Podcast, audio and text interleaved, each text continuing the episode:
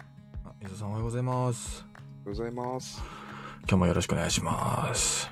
お願 いします。いやー昨日は、ちょっとね、えー、メイベさんの、ね、お誘いで、ちょっと、エビをたくさん一緒にね、食べましたけど、あの、楽しかったですね。大丈夫で すかもう、起きたナらム、さん、ねえ、本当ですよ。ナムさんね、エビとかカニとかあんまり得意じゃないと聞いていたんですけど、はい。の割にはたくさん食べたんで体おかしくなってんじゃないかってもう起きたら僕エビになってるんじゃないかって思うぐらい食べてましたからね。もう手足とかなんか8本とかなってたらどどうしようっていう感じでしたよ。ははい。は、はいで、やめてくい。だことさはないだろう けど。ね、朝は、朝なのでちょっと頭が働いてないですね。い。そうですね。うん。昨日もなんか言われましたね。なぐさん、ちょっと調子悪いですね、みたいなこと言われて。いやいや、違う違う。僕がね、ツはいッコミができなかった。ああ、まあまたそうですね。そうですねうん、それはちょっとあった。確かにボケはツッコミがあってこその、 ね、生きるはわけですからね。うん、楽しかったですね。まあ、という感じでゴールデンウィーク最終日ですよ。じゃあい、ああっという間ですね。ー、思い出してしまいました。思い出したくなかったんですか。思い出したくなかったで すね。このままね、休みが続けばいいんじゃないかっていう感じなんでしょうか。そですねもううんどうでしたゴールデンウィークは。あの、どこか行かれたりとか、遠くに行かれたりしらしましたか。いや、結局何もしてないですねなんで何もしてないわけじゃない、 ないですよね。 何もしてないですね。いやいやいや、そんなことないじゃないですか。わかんないですけど。 コーヒーコレクションにうん行っ。たぐらいですかね。あ、いいですね。はいや、僕コーヒーコレクション行け、結局行けずじまいだったんであれなんですけど、どうでしたコーヒーコレクションは。い。あのまあ、良かったですね。イベントしてすごく。あのー私は、えっと、2日間あったんですけど、はいえー水曜日と木曜日ですね。で水曜日、木曜日両方とも行きまして、うん。で水曜日はあのメインでコーヒーを飲む。あの、うんうんうんね、出店されてる方のコーヒーを飲む。で木曜日はセミナーをああ聞い、てたんですけど、うん。えーっと、まあ、普通のこうコーヒーのイベントと違うのはこう審査会とセットになっていて、ああ。審査会であのトップを取っ1位と2位かなうん、うん。を、まあ、部門が3つあるんですけど、それぞれの部門で、こうね、審査で、こううんになった方が出展されてるのがあって、すごくレベルが高くうん。っていうのと、えーのを伸び比べできるっていうはのがよくて、い。いいですどのね。コーヒーも美味しかったですね。あれですよね。ウォッシュド部門とかナチュラル部門とか、確かそういう分け方でしたっけそうですね、3つ部門があって、それぞれ、だから6店舗、あと、まあ、あの審査員でそう参加されてた方のうん。性がまた出てるっていう感じで、うん。はーい。いいですね。 はいかなり絶対こうこのこの金額じゃ飲めないだろうっていうコーヒーを、はい、いただきましたけうど、ん。さすがイベントならではですね。そういうのそはうでね。すねもう本当に採算度外視みたいなう感じですね、ん。いいですね。はーい。っていうようなイベントでしたね。うん。で、まあ、あと、あのーその2日目はセミナーを聞いたんですけど、うんうん。あのーまあ、ふたセセミナーもそれぞれ面白かったのかなと思いまして、何のセミナー受けたんですかえっとですね、一つは、あの、コーヒーのローストディフェクトの、ああーっと、ディフェクトっていうと分かりづらいですね。えっと、欠点ですね。あの、あ、欠点豆とか。あの欠点と。か、まあ、ロあとローストの仕方ああ。による。違いみたいなですね。はいはいはい。えーまあ浅入りと深入りとうん。ちょっと深く焙煎するとどうなるっていう味の違いであるとかうんうんあとは何ですかね生焼けってどういうことなのとかうん。こういう感じとかあそうそうスコーチとかそうですねう少ん。し焦げですね、うんうんうん。スコーチっていうのはどういうものなのかとかっていうのをこう並べてほカッピングをしてどういう違いがあるかっていうのをこう同じコーヒー豆でやう。うんってみるっていううんうん違いが分かるっていいですよね。この焙煎による。いやそう比べると分かるんですよねやっぱりねうん。あの一つ一つだと分かりづらかったりするんですけどうん。あの比べると分かる違いが分かる、うん。いい悪いは置いといてですねうんうん違いが分かるのであのーまあ勉強になったっていう感うん。じあれですよね、えっと、三上さんでしたっけえっと、そう構成ですねされたのはそうですよね。えっ、とローストデザインコーヒーっていう、うえん。ーどこだっけ国分寺どこだっけあ、いや、えっと、新百合じゃなかったっけな。新百合ヶ丘でしたっけね確か、うん。ああそうですねそ新百合ヶ丘ですうね、ん、はいはいは小い田急線のところだったと思うんですけど、はいあの、もともとね商社出身の、うん、えーファナティック三上さんっていう うん、うん、あの方なんですけど、うん。うん、なんかいやファナティック三上って聞くとちょっとね、え、えそんな芸名みたいなのあるんだみたいな感じですけど。あるんですよね、うんね、 あれ、あれ、あれ何なんですかね。ファナティックっていう中でちょっとおかしな感じですけど、まあ、あのすうごいん、気さくな方で、うん。はい面白かったですよ本も出版されてて、そうであすねの本も出版されてー、てそう、僕も買いましたけど、そう。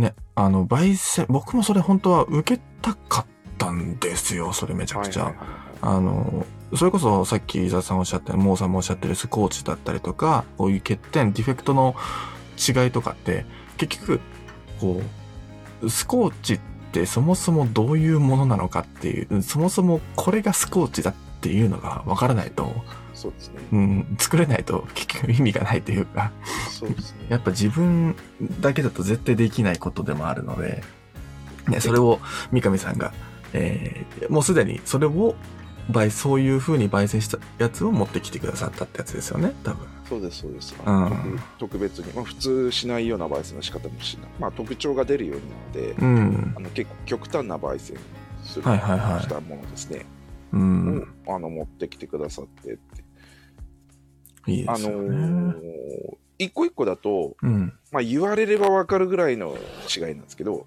うん。あの比較して飲むとあう違ん。うんうんだな、はっきり分かるっていう、うんうん。うんうん、比較こうねあの普通に焙煎したものとその焦げのある焙煎はこうですよってものを飲むとあのーいい確かに違いがあるなっていうのが分かるのでうん。これはがすごく経験としていいっていうかですねそうそうね。はまあ、実際、ちょっと似たような話をあの、えっと、は畠山さんのすあの、うんえーっと講座でもちょっと受けたことがあって、うんうんうんその時にいまあ、大体分かったんですけど、さらにちょっとこう補強された感じになりましたね。うん。いや、いいっすね。あ伊沢さんの焙煎もちょっと楽しみですよ、もえー昨日もね、ちょっと焙煎してましう。てそうですよね。そうですね、うん。この焙煎は、ちなみにどこで手に入れられるんでしょうかえーそれがで すね、はい。 5月の13日になり ます。はい、上どう手いう振りですかな、それ上手な、上手な動線じゃないですか、これね。分かりま したけど、えーどういう動線か分かった。すごいなと 思って。 そうつなげるんだと。そうつらいな。 そう、あの、皆さんごめんなさい。えっとですね。はい。あの、もう率直に言うとですね、5月13日です。土曜日。はい。もう来週というか、え1週間切っておりますが、はい5月の13日と14日、2日間にかけて、吉祥寺人フェスティバルが開かれる、な、開かれるんですけども、これが、まあ、えっ、と、両日参加というわけではなくて、1日のみの参加にはなるんですが、僕らコーヒーを読む日曜、まあ、グループとしてですね、えー、人の出店を、えー、行いますので、はいっていうね、お知らせをするとともに、伊沢さんのこのコーヒーお豆も、えー手に入れられるということなんですよそうね。ですね。そうですね。おー、いいですね。はい。焙煎しましたので、昨日。はうん。い、これは、ど、どんなお豆でしたっけえーっと、去年、去年じゃないよ。この前の午後、あの、4月、4月でしたっけあ、えっと、え前回のやつですか前。回ですね。はいはいちょっと雨で中止になっちゃって、ネット販売うさん。せていただいたのと同じコーヒー豆になります、うん。はいいいですね。えっ、と、焙煎度も、えっ、と、ブレンドのものでですかね。ブレンドというか。はい、できそうだと思うんですけど、ちょっとうん。昨日焙煎したてでまだ味が取れてないので、ああ、なるほど。はい、それ次第でうん決めようかなと思ってますね。いいですね。うん一週間ぐらい経って、えーいい感じに、えーエイジングがかかって、美味しくなるんじゃないでしょうか。そうですね、お手元にうん買っていただいた際には。楽しみですね。これ 100g ですよね。今回、そうですよね、うんあのーそうですね、うん、グ 100g。ラムかな、多分はいはい。で、ご購入できますので。おそらくですけど、このジンフェスティバルでコーヒー豆を売っているのは、えー、ここだけ じゃないかなとは思いますの で、まあ、吉祥寺行けばね、コーヒー屋さんなんてそこら中にありますから、あれですけど、はいうん、ジンフェスティバルで売ってるのは、えー、ここだけだと思いますので、はいぜひコーヒー目当てでも、僕らのジン目当てでも来ていただけたら嬉しいなと思っております。そうですね、コスタリカなんですけど、はい。生豆がもうほとんどないので、うん。うん多分最後の焙煎なのかなっていううんうん。感じです。はい。はい、そうなんですね。はい。そう。ジンは、えー、伊沢さん2冊ですよね。そうですね、2冊。うん。はい。 2冊。で、僕も2冊。プラスちょっとフリーペーパーも今回は、えー用意しておりますので、はい。うん。ね、来ていただけると嬉しいなと思っております。はい。今回は、えー、入場料はなしですね。で、天候にも、えー左右されない地下での開催になりますので、はい。うん。今日みたいにね、ちょっと不安定な天気だと、屋上で開催する場合だと、ちょっとね、ああ、どうなんだろうという感じにはなりますけど、常に、常にというか、えーその心配はございませんので、そうですね。うん。はい。吉祥寺パルコ、地下1階かな ?1 階です。うん地下。1階ですね。はい。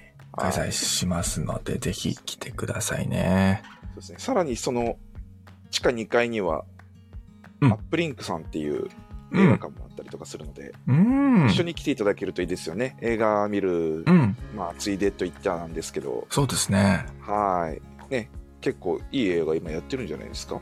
あーアップリンクさんって結構こう、まあ、大手さんとかとは、では扱っていないような、なんか映画ラインナップを扱ってるイメイメージがあるんですけど。そうですね。ちっちゃな、あの、ミニシアターなので、うん。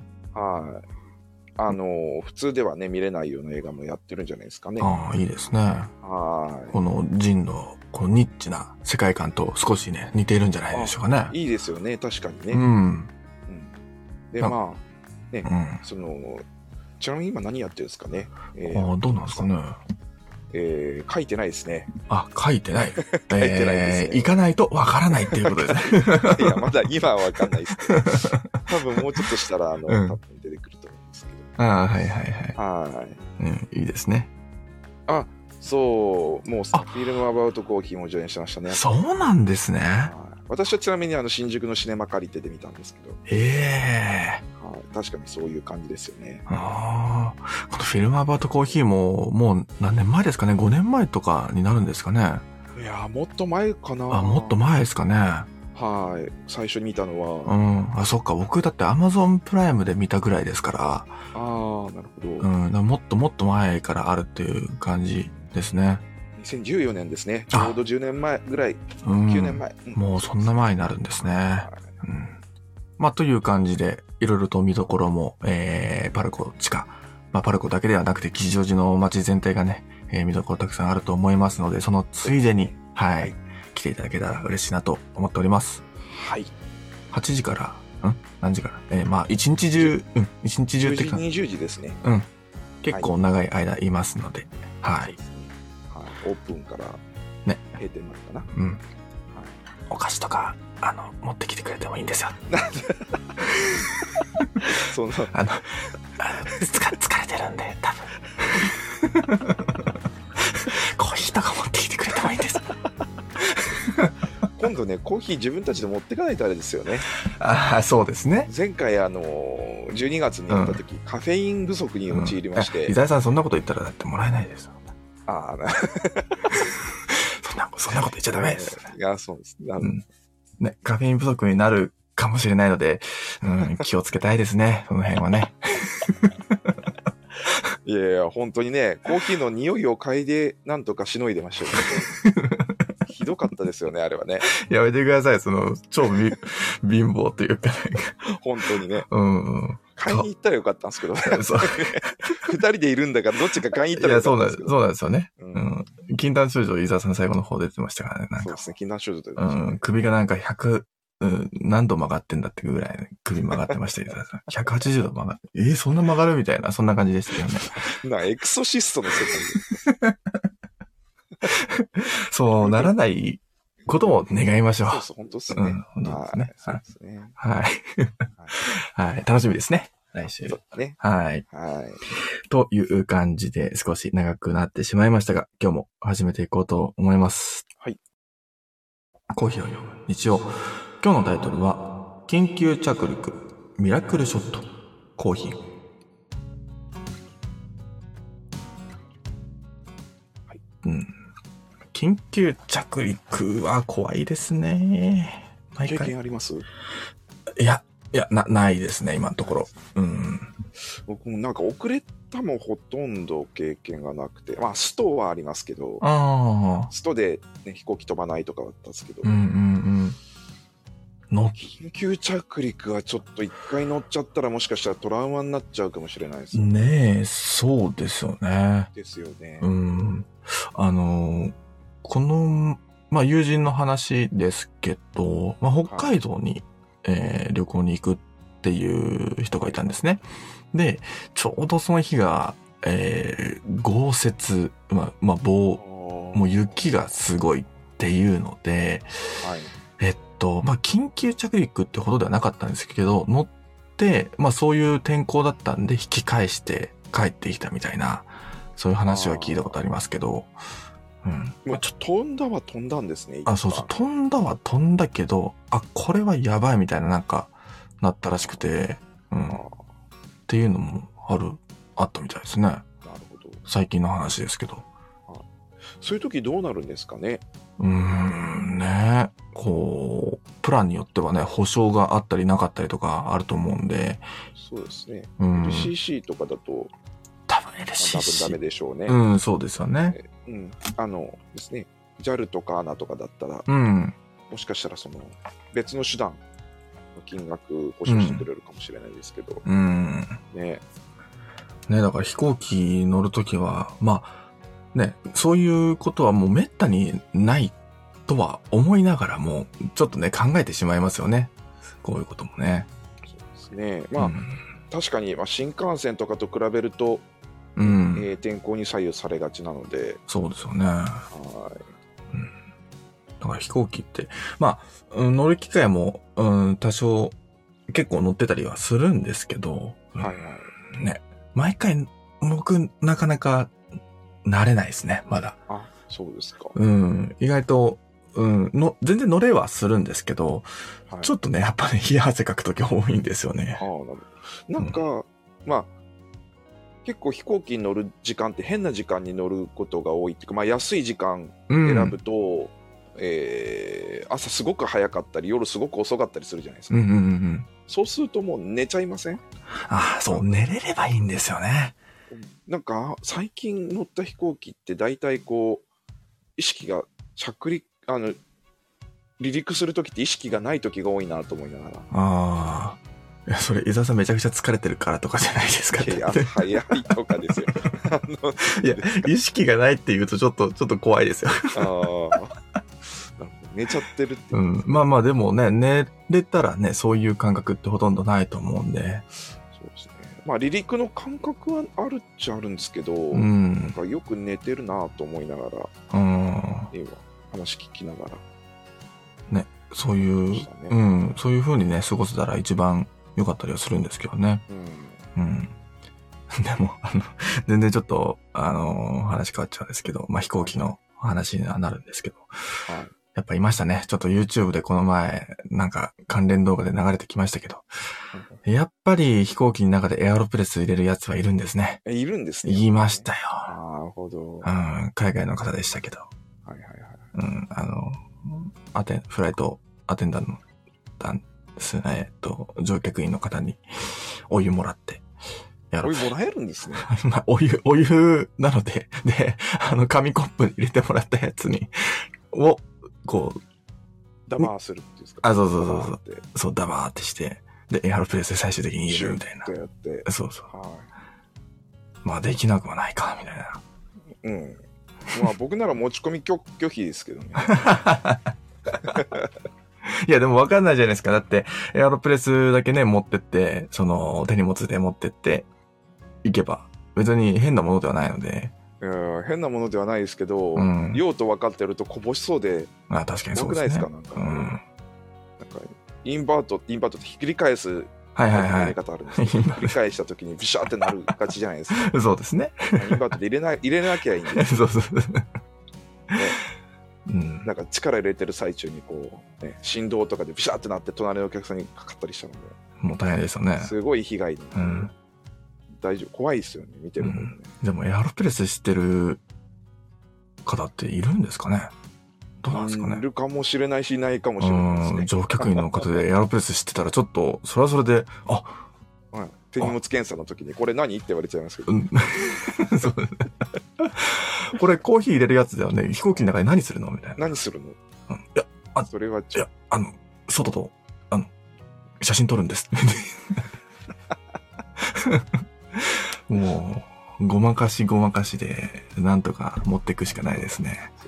それはちゃんとうまく入れられてたんですね。うん、全然入れてましたね。ああ、じゃあいや大丈夫ですね。うん。はっていうね、研究着からちょっと離れてしまいましたけど。どいんコーなヒーの粉も持ってってたってことですよね。あ、そうだと思いますよ。まあ、あの、ましさっかかり飛。行機の中でゴリゴリ引いてないと思いますよ。ああ、そのシーンちょっと見てなかったですね。も、もしかしたら弾いてたのかもしれないですけど、しかそれはあれですね、迷惑ですね。迷惑でしょうね。 いきなりゴリゴリされたら。深入りだったり、ね、そこまで、ああの、あ、音がね う。ん、音ないかもしれないですけど。うん。いや、もう、もうさ、もうさ、ごすごい、すごいごめんなさい。こうやってコーヒー入れるんだよって手荷物検査で説明したことありますって、もうすでに持ち込んでる方がいらっしゃったっていうね。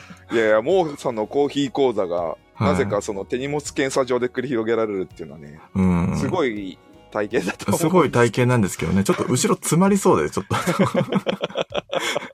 スピード、スピード大事ですよ、そこ。 まさかのコーヒー講座がそこで、うーん。ね、ね、だか受ら。けた方はラッキーだったと思いますけど。ラッキーですよね。うはん。これ以降、この、ね、コーヒー器具を持ってきた人がいたら、あ、これはこうやって使うんですね、みたいな感じでね、認識い。できますからね。。あれですよ。うんあのね、普通にこうご家庭でコーヒー入れられるようになったんじゃないですか。そのああ、確かに。確かかに。職場でもなんなら入れてるかもしれないですよ。に。そうですよね。 うん。コーヒーを入れるレベルがアップされたかと思います。そうですよ。はいどの空港で説明されたのかはちょっとわかんないですけど、えね、その空港のコーヒー偏差値がちょっとあー上が上った。がってるよ、上がってると思いますけどすごい、すごいですよね。すごいですよね、そうなってたらね。うん。 なんで説明したんですかね。 あの、状況も状況ですけど。そうですね。うん。そう面う白い。ん、ね、赤外線、赤外線でちょっとはい。あの引っかかったのかもしれないですけどね。うん。と、ミラクルショットですけど。ミラクルショット、 ミラクルショットって何なんですかね。まあ、奇跡のショット。いろいろありますよね。あの、ゴルフかああも。ゴルフでもミラクルショットって言ったりするんですかしれない。いや、わかんないですけど。ああ。僕ゴルフやらないんであんまりわからないんですけどなんなんかうんニュースで聞いたりするとゴルフかなっていうああとなんでしょうねあ。あとはなんだろうな。いや、何でも言える、スポーツならなんか何でも言えそうな、ちょっとなんかアニメチックにはなってしまいますけど。そうですねやっぱミラクルショットで検索すると関連ワードで出てくるのはゴルフとへえ。あとなんか吹奏楽の音楽ああ、そういう楽曲があるんであするかんでね。すかねうん。はゴルフだとあれですかその、ホールインワンとかってことなんですかね。はいまあまああのこうアプローチでもいいですし、いはいはねあの第一弾かもしれないですけどい。うん。はいへえ、そういう用語があるんですね。ねうんい。や用語っていうかなんか聞いたりしませんっていうあ、でもわかんないですよそうですねコーヒーのショットって言うじゃないですか。コーヒエスープレもッ。ソのこうとでんすねそうそうそうそう。はいワンショット、ツーショットとかそう言ったりしますそうでけすど、ね。はい。も奇跡的なちょっとが 出たのかもしれないですわエスプレッソでね。そうですね。うん。どういうき、どういう奇跡なのかってところも気になるところですけどね。はい。はい。えー冒頭では、えースタンダードの最新号ですね、えー24号がリリースされましたというお知らせがありますが、えー表紙も変わってますね。えーなんかちょっとザラザラしてる感じの、なんか石っぽい。そうですね。ね。はこれも楽しみですね。い。ねうん、今回の、えー付録のコーヒー豆は、えーマウンテンムーバーマさんウの。ンテンムーバー、あ、雲南の、中国雲南のねコーヒーですね。はいそうですね。あーのこれいいですねインスタで、はい、もうバリバリ焙煎されてる、ゴールデンウィークに焙煎して間に合うかみたいな話を してるインスタが出てましたあ、ね、本当ですか。はいえー、確かに去年、あれ去年だったけど、一昨年だったか忘れましたけど、このマウンテンムーバーさんの、あの、ブースが、ブースに行って生豆を手にいただきましたけども、 CAJ ですね。 SJ、そうそうそうそう、SJJ で、はい、ありましたけど、そこでもなんかいろんな生成方法を試されてて、試されててというか、それを展示されてて、あ、こんな、生成でこんな種類があるんだっていうのは思いましたよ。うん。今回も、ユアンイ・ユアン農園が独自開発した工房を用いて、えー、マウンテンブーバーが特注したナチュラル生成のコーヒーをお楽しみくださいと。いいですね。ですね。はまあ、雲南結構ナチュラル系のおーものを僕はよく飲んだりするんですけど、いはい。どうなんですかねこのナチュラル。またちょっと、えー、独自開発した工房を使ってるということなので、うんうんうん。ちょっと違う味わいが感じられるのかもしれないですね。はい、そうですね。うん楽しみですね。楽しみですね。はい。なので、まあ、ゴールデンウィーク、まあ、今日までですけど、えー、来週、再来週あたりにはもう皆さんの手に届いているのかなという感じですね。はい。はいそうですね。楽しみですね。ははい。という感じで、世界のコーヒーニュース行こうと思います。This Week in はい Coffee、ミラクルショットの立役者。コーヒーブランドビッグフェイスでおなじみの NBA プレイヤー、ジミー・バトラー。先日彼の所属するマイアミヒートのプレイオフ出場が決まり、えーバトラーは初戦のミミルウォーキー、ミルウォーキーバックスとの試合に向けて敵地ミルウォーキーに向かうことに、毎日のコーヒールーティンを欠かさないバトラーは、普段アウェイ先にもコーヒー機材を持っていくものの、重量のあるエスプレッソグラインダーだけはいつも現地で貸し出し先を探すのだそう。こうして今回白羽の矢が立ったのが、ミルウォーキーのコーヒーショップインターバルのオーナー、ホバンさんでした。ホバンさんは連絡を受けた当時の心境を、このグラインダーはジミーバトラーに貸すために持っていったんだと悟ったと述べています。受け渡し当日、グラインダーとお店のサンプルコーヒーとともに約束の場所に向かったホバンさんは、代理人の機材を渡すだけだと高をくくっていたところ、建物に入るとそこにはなんとジミー・バトラー本人の姿が。えーホバンさんはバトラーとコーヒーについての会話を交わした後、バックス戦はぜひ気軽に、えーお願いします。気楽にお願いします。と、バックスファンとしての思いを伝え、最高の思い出とともにその場を後にしたそうです。そうして迎えたプレーオフの初戦。美味しいコーヒーを十分に補給したジミー・バトラーは前半24得点の大活躍。事情を知るホバンさんの子供たちや友人のバックスファンからは、ホバンさんのせいでジミー・バトラーが活躍しているじゃないかと怒りの声が上がったそうです。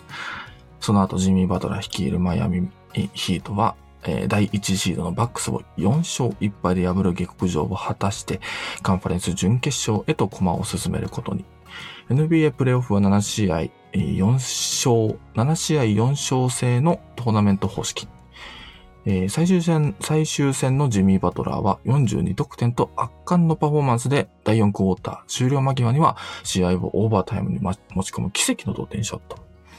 5番さんにとって今年のプレイオフはきっといろんな意味で忘れられない思い出になったはず。うん。というミラクルショットの立役者。えーあージミー・バトラーの、えーコーヒーストーリーですね。そうですね。うん。エスプレッソグラインダーを借り受けるんですね。ね。現地で。しかもエス、えーじゃあもう、なん、エスプレッソマシンっていうか、あれなんですかね、ハンドプレッソ的なちっちゃいエスプレッソ器具を使ってるのかなどうなんですかねグラインダー借り受けるぐらいですから、持うっん。て歩いてるんじゃないですか。いやー、そうなんですね。すごいですよプレねッ。ソマシーンは。へえ、何のマわかシらンねないですけど。え。はなんか、まあ、グラインダー、うーん、そうか。うん、コマンダンテとかでも納得いかないんですかねわかんないですけどね。い。もう EK とかそういうレベルのこうちゃんとしたグラインダーを、うーん。リッティングカーとか、なんかそういう、ちゃんとしたグラインダーを借り受けてるんですよね。現って地こでとですよね。すごいですね。うんお店に飲みに行った方がいいような気もするんですけど、そういうわけじゃないんですね。もう、自分で入れないと気が済まないってことなんですかね。まあね、自分で、まあお店、ね、やってるんですよね、確かに。ああ、そうですか。そうですそうね。でうすよねうんなので自分のお店のん。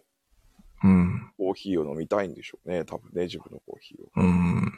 うん、いや、すごい、すごい熱量ですよね。この攻撃に対しての。そうですね。うん。あんまこう、このジミー・バトラーさん、まあ NBA プレイヤー、バスケ、バスケですよね、これね、NBA まあ、そう。ですね、バスケット。うん。はいちょっとあまり、えー知らないんですけど。いや、相当、相当ですよ、そんな。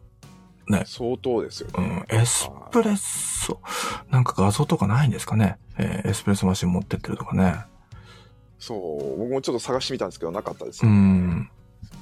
いやー、すごいなまあなんかそうでね、すよあのースポーツ選手、まあそれこそ、この前の、えー野球の WBC でも、イタリア代表のところにはエスプレッソマシンが、まあネスプレッソですけど、は置いてあったなんていうのもありましたし、スポーツにおいてはこのコーヒーは欠かせないっていうのはね、よく聞く話ではあるんですけい。ど、はいジミー・パトラはなんかもう一つ頭が出てるというか、 あの、すごいですね。そうですね。 全然こ。だわり具合がやばいですね。うん、そうですよね。うん、ね、これ、ジミー・バトラーが入れた、ジミー・バトラーファンとしてはそのコーヒーもちょっと飲んでみたいですもんね。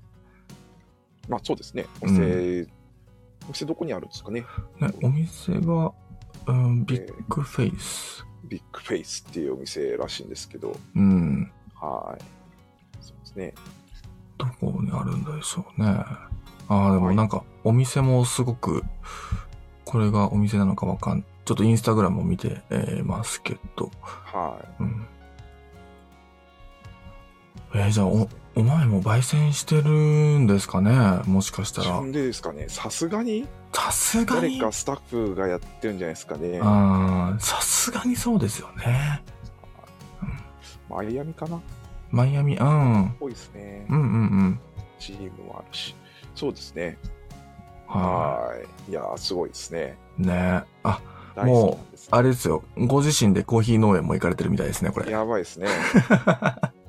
カリフォルニアに農園持ってたりするんじゃないですかもしかあしあ、てなんかもう、も、モテる、モテますよね、多分ね。まあね、お金もあるでしょうし、うん。まあ NBA プレイヤーですからねい。や、そうですよ。NBA の第一線で活躍してる選手って考えたらね、それだけの資金もあるでしょうし。そうですね。うん。えコーヒー、コーヒー農園としても嬉しいですよね。こう、ジミー・バトラーが、えー自分たちの農園を使ってくれるというか。ねそうですね。うん。すごい CM になりますからね。そうそうそう、CM にもなりますし。うん。なんかよくワイン、ワインとかでもカリフォルニアワイン、うんを作ってる有名人とかも結構いたりしていて、ううんん、でコーヒーでもそういうのがどんどん増えていくと、うん、いいですよね。このファンとしても、これ、興味を持ってくれるきっかけにもなりますし、そうですねう。ん、はいなんか、あの、すごく、バスケは、個人的には、なんて言うんでしょう。あの、あんまし、バスケは今まで触れてこなかった、というか、スポーツの中ではあまり触れてこなかったので、はい。うん、全然知らない世界ではあるんですけど。ね、これで僕も結局このジミー・バトラーさんのことを知ることになりますし、はいうん、ね、なんかマイアミかわかんないですけど、行ったらちょっと飲んでみたいなとは思いますけどね。そうですね。うん。はい。すごい、面白そうんう。。はあの、ちょっとバスケから離れちゃいますけど、それこそあの、コーヒー器具を世界中に持っていく、世界中というか、こう、飛行機だったりとか、いろんなところに持っていくってなってきたときに、はいはい。エスプレッソってなかなか難しいですよね。ちょっとヘビーですよね。うん。ちょっとあのヘビー。ーそうですね。えっと、まず大きい、うん。ね、ちょっと大きめの器具になってくるので、うん。ね、すでにこう、あの、スーツケースとかに入らないサイズにうんうんうんうなってん。きますもんね。そうですよね。はで、グラインダーとかも、まあ、弾いていけばいいっていう話はなるんですけど、い。やっぱりその場で弾きたいっていう気持ちもあるんですよね。はい。はうん。い。ね、グラインダーもあるしそうなんですよ。からカップ、うん。あの、カップ型って言ったらいいですかね。なんていうんですか。あの、ポーションみたいなはいはいはいはい。形の、に入ってるやつであれば、うんこの前も、先週もね、話したちっちゃな、うんで。したっけ、えっと、ありましたね。えースピーカーみたいなうサイズん。のね、えー抽出できる機械あれだったら持っていけそうですけど、そうですね。はだってネスプレッソが、ネスプレッソのあのカプセルがあれば、多分入れられるってことですよね。あーいれそうは。っすよね。うん。うん簡単に入れられるようになってきてますけどそう。う。そうんなんですけど、そうじゃないとなかなかね、難しいですよね。で、エスプレッソってなると、ね。もはう、しかも本当のエスプレッソを求めて、本当のというか、もうしっかり濃いエスプレッソを求めている、うーであればあるほど、結構ね、いろいろと準備が必要なんじゃないかなとは思ったりするんですけどね。 多分旅先でエスプレッソ屋さんを探した方が早い。いや、ほんそうですね。うん。はい圧倒的に早いですね。あ多分圧倒的に早い。うん、そうなんですよね。先日ちょうど、キャンプ行ってきたんですよ。はいはいはうい。ん。で、やっぱキャンプ行ったらコーヒー飲みたくなるじゃないですか。で、久しぶりだったんですよね。で、キャンプに行った時に、どう、ちょっとコーヒー器具いろいろと持っていく必要があると。まあ、それは当然だと思うんですけど、なんかいろいろと忘れちゃいそうだなと思って、もう、とりあえず全部持ってって、はいうはいん。行ったら、やっぱ、かさばりますね。あれはね。大変ですそうよ。ですね。うん。はもう、ケトル、う。い、うんん。ケトル一つでね、かなりかさばりますから。そうですね。うん。大変ですよ。だから結構ね、それぞれ皆さん、その、アウトドアでコーヒー入れる方、工夫してそうでますすよね。ね。うねん。あの、なんかこう折りたためるようなドリッパーとかうんうあんうんうん。りますよね。ありますね。はいうんあとなんか、ねえーネルドリップみたいななんかこう袋で入れるようなものもあったりとうか、んうんうんうん。はいそういうものもあったりとか、いろいろですよね。はい。だからそう考えるとエアロプレスは意外と手軽だったりするんですよね。うんうん、エアロプレスをね、うん。サクッと入れられるし、そうで、エアロプレス GO っていうのもあるじゃないですか。はい、あのちっちゃなやつちょっとちっちゃいやつ。そうそう。はいあれだともう本当に、あのー手間かけずに、あのー手間かけずというか、その、容量がパンパンにならずに持っていけたりするので、あれはいいなと思いますけどね。お湯がね、あとちゃんと沸かせれば。ああ、そうですね。はい。まあ、お湯を沸かすのはみんな、あの、うん。ね、あの持っていくから、そうですね。はい、いいかもしれないですけど。でも思ったのは、あれですよ。あの、シンプリファイ、あるじゃないですか。はいはい、シンプシンプリファイで水、お湯じゃなくて水でも入れられるって話あるじゃないルですか。うんうんそうですね。もううん水でも出せますね。って考えると、すごく良くないですか。キャンプとの相性もいいなと思ったんですよね。ああ、アイスコーヒーならね、うん。いいですね。うん。はい。アイスコーヒーってなったら、これはキャンプでも大活躍するんだろうなという感じがしま確しかたに。確かに。そうですね。うん。水で、はい、出ますからね、抽出できるんで。ちょっと時間かかりますけど。ね、そうですよね。はなので今年は、伊沢さん、行かなきゃダメですよ、これい。は。もうなるほど。そこにつながるわけなんです ね。はい。はだって、ジミー・バトラーがこんなに世界中飛び回りながらもコーヒー入れてるわけですから。い。あの人はお仕事な のでね。はそうですね。いですうね。ん。だからジミー・バトラーがこんだけやっているわけですから、僕らもね、キャンキャンプにコーヒーを持っていくぐらいはちょっとやっておかない と。そうですね。うん確かにはい。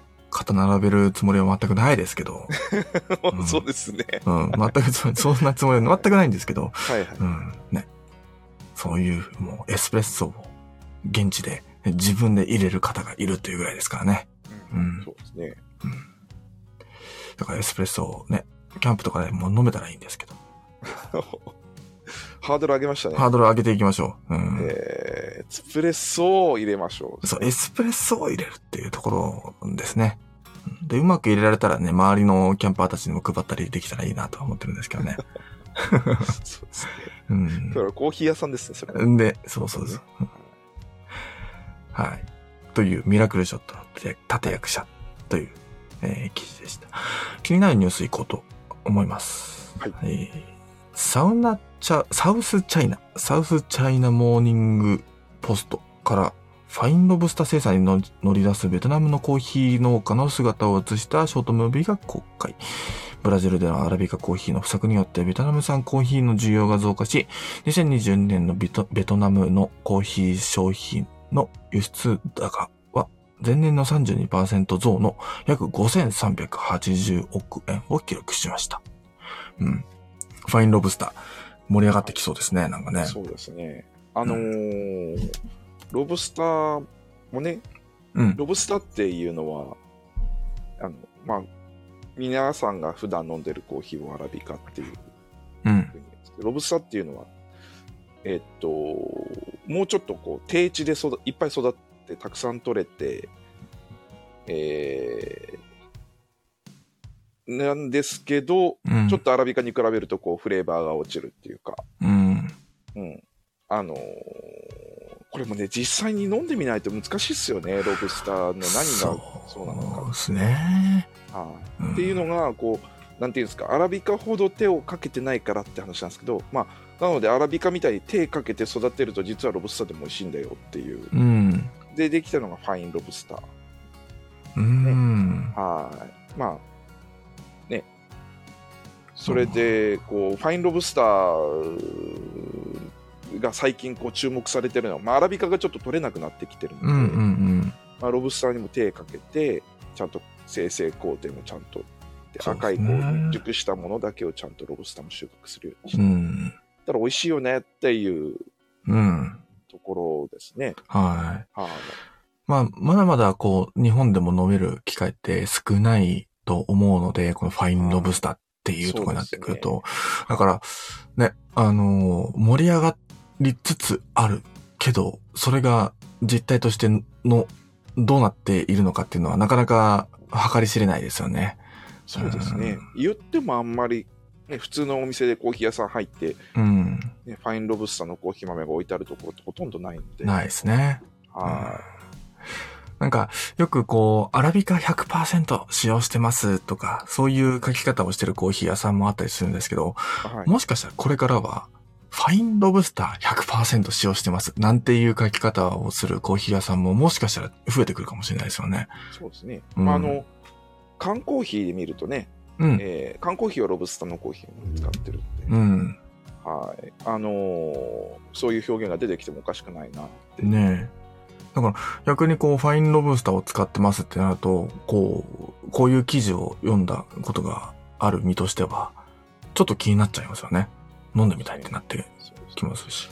そうそうで、ロブスターはね、あのーあれなんですよね、そういうふうにこうたくさん取れて、うん。とアラビカよりもたくさん取れるので、うん。あのね、お値段が安いんですけど、うんファインロブスターはっていうと、それなりのお値段するらしいのうで、ん。うん結局、まああの、手かけてるのがアラビカと変わらなければ、アラビカと同じ値段するよねっていう、うんうんあまあまあ、それはそうなんですけど、はいうん。なので、缶コーヒーとかにしようか、使えないかもしれないんですけどね。そう、そうそうですねね。ちょっと高くなっちゃう。うん。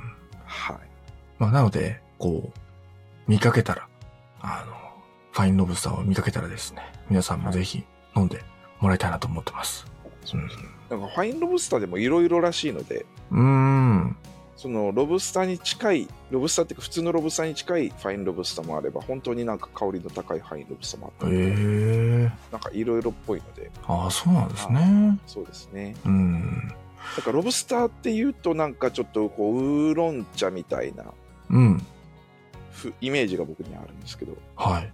はい。っていうようなコーヒーのイメージですね。うんうん、うん。あの、はい。ちょっと苦味が強くてうんうんうん。っていうなるほどですねコーヒーですねこれ一応まあ今、ベトナムのコーヒー農家の方のお話ですけど、はい。ベトナム以外だと、ブラジルとかでも作ってたりするんですかね。まあ、ブラジル、ベトナム、あとインドネシアも結構多いあで、すインねドネシアも。うん。はい。ベトナムなんかは国策でロブスター作ってるので、うん。ブロブスターで言えば世界1位、第1位ですよねあ、そ世っか界そっ一作っか。てる。うん。のがベトナム。うん。えーブラジルはベトナム、あの、ロブスターもアラビカも両方作ってて、うん。両方で合わせて世界一位なんですけど、ああ、そっかそっか。ロブスターだけ取り出すと、ベトナムはすごいむちゃくちゃたくさん作ってる。うんうんあとよく聞くのはウガンダとかですかね。あうん。ウガンダもあるんですね。あはい。もともとまあロブスター自体があのコンゴとかにあ。あはの自生してるものなので、いはいはアフリカはいっぱいロロブスター実際にこう作ってるとこもあります。い。なるほど。ねいや、思ったんですよ。そのアフリカ、それこそ、こう、今後、えーウガンダあたりの、こう、エチオピアだったりとか、ルワンダとか、そのあたりで、ファインロブスターとか作ったらどうなんだろうなっていうのは、思ってはいたんですけど。多分ウガンダとかは作ってるんじゃないかなと思いますね。あーへえ、面白いですね。そうなってくるとね、こう、アフリカならではの味わいというのも、また出てくるのかもしれないですよね。ああ、そうですね。そのアラビカがこうん。う、エチオピアみたいなこう、自生してるようなところ、うんうんすごくこう、フレーバーのいいコーヒーができてるのと同じように、うん。うん。あの、ね、自生してるこう、ウガンダとかコンゴとかのロブスターは、ちょっと香りがすごい高いのかもしれないですね。ねえ、そうですよね。ああ。うん。とかなってちなくみるにと。ウガンダ産のロブスターは飲んだことがあるんですけうど、ん。お、うん。は、あの、ウーロン茶みたいな感じです。ああ、そうなんですね。 そっか。ああ、そうですねちゃんとファイン、ちゃんと手かけて育ててたらまたちょっと違うかもしれうんうんうん。ない。はい。まあでも、これから注目ですね。ファインロブはスいタ、ーそうは。ですね。はい。次の記事です。インドとイギリスを拠点とするコーヒーサブスクリプションサービス、アラムスから南インド式コーヒーブリュワーが登場。伝統的なデザインも踏襲しつつも、フィルター部分を一新することで、より緻密で安定した抽出が可能に。開発秘話などをまとめた YouTube の解説動画もご一緒にという、は南インド式。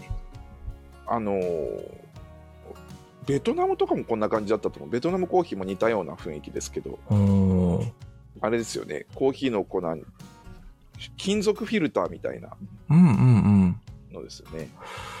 えー、紳士式ってことですかねこれは。多分、はい。うん紳士式になると思うんですけど、ダバダバーってしてるうん。コーヒーのお湯を入れて、うんうんななんですかね、こう、スステンレスですかね、うん。ね、そうっわかんないですけど、ぽいですよね。ね、ステンレスの底面にこうちっちゃな穴がいくつか開いてて、うん。そこからこう、染み出てくるみたいな、はだいぶ粗挽きにするんでしょうね。い。ね、そうですよね。はい、だと思いますね。うはん。今、ホームページの、なんか YouTube、うん解説動画みたいな、ん載ってますけど、ずっと男性が話してるだけで、使ってるところを見せてくれない って。いや、話すより見せた方が100に1件にしかずでしょって感じだい、とそう思ですけど。ね。だいたい9分うん。ぐらいから、あの、抽出が始まる、あ、あ、本当だ、本当だ、本当だ。一応やってますね。あ、やってた、やってた。あこう、ね、おお湯にこう、コーヒー豆をつけると、下からこう、ね、あの穴が開いてるところから染み出てくるっていう。うん。ああやってました、やってました。うん。面白いですね。なんか、いろんな方法があるんだな、というのは、毎回思いますが。モーさん途中から抽出残りの粉見るとかなり細かいそうっすよね私もあー並びきにしてるもんだと思ったらだいぶ細かく引いて細かいですね。はいこれどどうなってるんだろうっていう感じですねあのココーヒーの粉が下に行った落ちちゃわないのかなっていうまあ多分落ちてるんだと思うんですけど、うん。うん。はい、まあ、落ちてもいいでしょ、みたいな感じなんですかね。まあそうっす多分上積みだけ飲むのかな、うんうんうん。はい、ああ、本当だ。細かそうな雰囲気ですそうねで。すね、うんうん。はいそうですね。なんかもういろんな、いろんな方法があるんだなっていうのは、毎回思います。はうん。ベトナムコーヒーもねこんな感じですよねうーなんん。か、はいえー、次の記事です。ブルーボトルコーヒーがミュージシャンのザ・ウィークエンドとコラボし、彼自身のルーツであるエチオピアのコーヒーカルチャーに焦点を当てたプロジェクト、サムラ・オリジンズをローンチ。プロジェクト名のサムラは、ザ・ウィークエンドの、えー実の母の、えー名前に由来してますと。はうん。うーん。どういうコラボをされてるのかい。なザ・ウィークエンド自体は知ってますいや、知らないです知ら。なかったですあー、はいそう結構有名、へえ。私もたまに聞きますけど。ああ、そうなんですね。はロックバンドですかい。いや、えっ、とですね、どっちかというと R&B に近い。ええー、ああ、そうなんですね。はうーん。いエチオピアがあれなんですね、ルーツなんですね。うん。はいいいですね。なんかブルーボトルとコラボってまた、なんかブルーボトルも新しいことどんどんしていきますね。はい、そうですね。うん。うーんえー次の記事です。エアカナダの、えー機内で、客室乗務員がコーヒーの準備のためにコーヒーメーカーのスイッチを入れたところ、マシンの一つから煙が発生し、飛行機から、えー飛行機が緊急着陸することに、幸い乗客の機内、えークルーに怪我人はおらず、問題のコーヒーメーカーは取り替えられたそうです。うん怖いですね。怖いですね。コーヒーメーカーでスイッチ入れたら煙が出るか。うんうん。なんかあれですね、うんどっ。か接触しちゃってるんですね。まあであも。ー熱出すものなので、うん。はいいやでもそうですよね。だって飛行機でたくさん揺れて、で、気圧もどんどん変わって、ね、その中でマシンを常に正常に動かすってかなり大変ですよね、多分ね。はいはいはい、そうですよね。うん。あの、ーちょっと前にこうエスプレッソマシンをうん。こうあの飛行機に設置したみたいな話なかったですあ、ありましたっけ もしエスプレッソマシンだったらかなり大変ですよね。そうそうそうそうそうね。あうーん。本当に事故になっちゃうかもしれない。うん。なんか何回か、この、エス、飛行機の中でエスプレッソを入れるには気圧はどうすればいいのとかっていう、なんうか、んそんな話をしたことがありますけど。はいはいはいうん。ね、気圧の問題だったりとか、そういう揺れの問題とかね、いろいろと懸念点がたくさん飛行機の中ではあると思うので。はい。飛行機乗るたびに、あの、コーヒーゾーンはチラッと見たりするんですけどね。あの、なんか、埋め、埋め込まれられてる感じ。ね こういう感じ。あんな感じで、うん。ああ、こういう風に作ってんだなっていうのは、いつも思いますけどね。そうですね。そうあ。えー次の記事です。ウェス・アンダーソン監督が朝のコーヒールーティンを取ったらきっとこんな感じになるはず。BGM も完璧。余談ですが、東京天王図では、ウェス・アンダーソンすぎる風景展が5月26日まで開催中です。いいでこれすね。何なんですかね。ウウェスィル ス・アンダーソンすぎる風景展。これ僕、あの、めっちゃ、インスタのリールで流れてきてて、はいはい。毎回見てるんですけど、まあ結構ウェス・アンダーソン好きなので、あの見てたりするんですけどね。あの独特のこのカメラワークと、独特のカメラ。そう、対称、ひ、うん、この対称な感じ、えーはいはい左右対称で、左右対称で。そうそうそう。で、色合いもポップな感じなんですよね。そうですねう。ん。これが結構、なんかね、バズってる感じがあって、なんで無表情なんですかね。いや、そうなんです。あの、ウェス・アンダーソンの映画って結構無表情とか、あの、怖い顔したりするんですよ。うん。うん顔をしかめっ面にしたりとか、あんまし笑顔がない感じ。絵がわからないですうねん。。人形をなんか動かしてる感じなんですよね。ちょっと早めに、早送りにしたりとかしはいて、はいはいはい。うん。なのでちょっとシュールなんですよ。うんうんうんそこがなんか、うん、心くすぐるところがあるというか。うんそういうことですね。そうそうそうそう。伊沢さん、すごくウェス・アンダーソン監督っぽい作品に出てますよ。どういうことでうすんかうん、ウェス・アンダーソン監督が作っている映画とかに出てそう出てそうう。ん。出てそうそう。伊沢さん出てそ出てそう。 なるほう。ど。じゃあおこれは行くしかないですね、こう天王寺に。そうそうそう。僕行こうかなと思ってたんですよね。あの終わってますね。あ、前売りが違うか。今、どいつまでやってるんですか、これ。 26日まで、 26日まで。うん、はいは全い然多分入れる。そうですねう。ん。で結構、あの、このウェス・アンダーソンっぽい風景を、なんか、えー、撮影し続けてる団体があったんですよ。あるんですよ。ほうほうほうほうでそれがインスタとかで結構もうずっとやってて、もうフォロワー数も何万人とかいるぐらいの結構有名な感じになってて、で、本も出版してるんですよ、その人たち。へえウェス・アンダーソンとは関係ない人たちが、ウェス・アンダーソンっぽい写真を撮りまくってたら、その本までできちゃったみたいな。それはすごいですね。そうそうそう、すごいんですよ。はいで、最終的にはウェス・アンダーソン監督からもメッセージもらえるみたいな、なんかそんな感じ。なるほど。そう。本も僕持ってますからね。買っちゃいましたかそうなんですら。ね。うん。これ行くしかないですね。あそうなんですそうなんですはいあの、その本も日本の写真結構多いんですよ。ほう、そうなんですねう。ん。あ、その視点でこの日本撮るんだ、みたいな。はいはいはい。うん。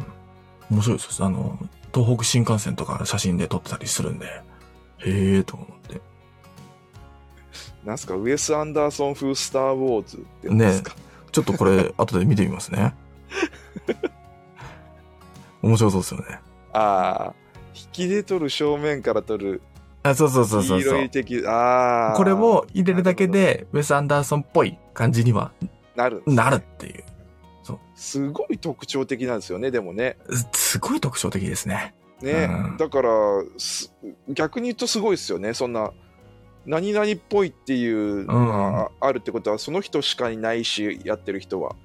そう。で、それを誰でもできるっていうところまで持ってってるでっていきう。る。